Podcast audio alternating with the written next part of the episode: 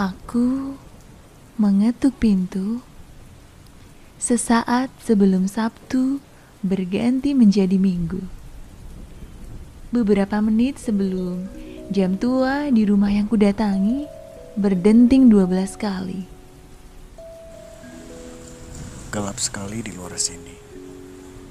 Setelah berjalan sangat jauh, aku berharap ada yang membukakan pintu untukku. Akhirnya, seseorang menyambutku dengan senyum manisnya. Sejauh apa pun aku pergi, ia tetap menerimaku dengan peluk sehangat mentari pagi. Ada perasaan lega yang tak mampu kujelaskan. Perasaan tenang, sebagaimana saat kita kembali ke rumah setelah menempuh perjalanan panjang. Dia, seseorang yang sejak tadi menyambutku adalah diriku sendiri.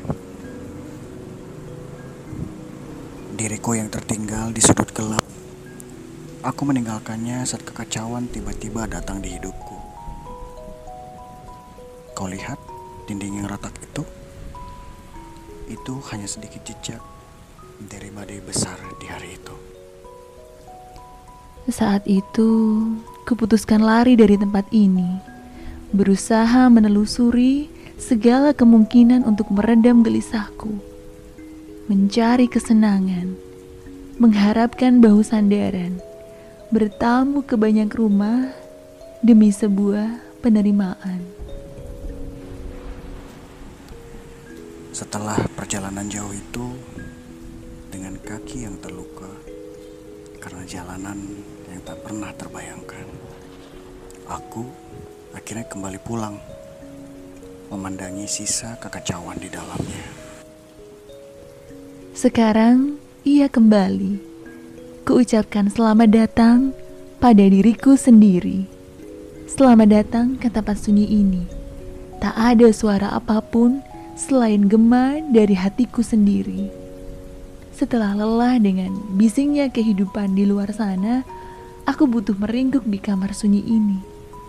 Keheningan akan memelukku dengan bahasanya yang damai.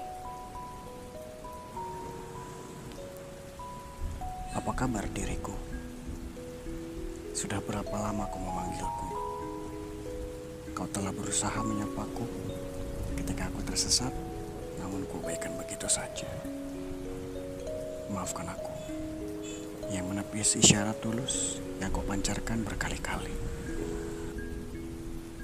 Bagaimana mungkin aku bisa memimpikan cinta sejati tanpa mencintai dirimu terlebih dahulu?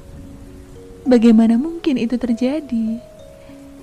Aku tidak ingin meninggalkanmu lagi. Untuk diriku, karena kau sudah berada di rumah, mari beristirahatlah.